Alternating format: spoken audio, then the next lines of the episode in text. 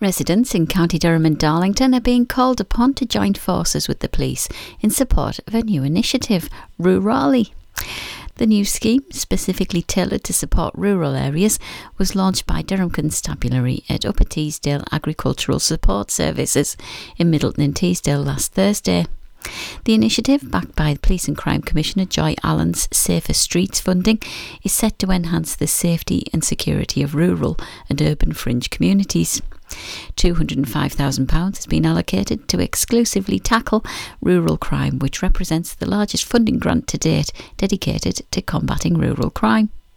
The objective is to empower the public to be vigilant and report any suspicious activity or anomalies and provide crime prevention advice, fostering a collective responsibility for the safety of their neighbourhoods.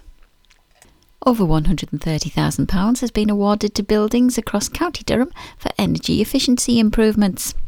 Durham County Council gave the funding to Durham Community Action to be awarded to community buildings for energy efficiency upgrades to lighting, heating, insulation, and draft proofing.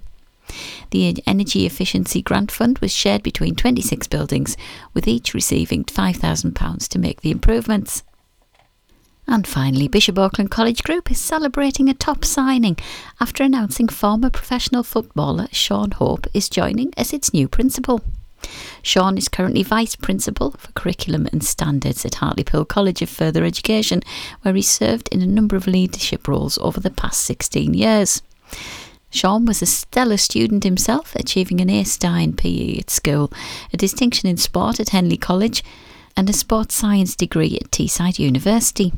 He spent three seasons at Coventry City from 1999 to 2002.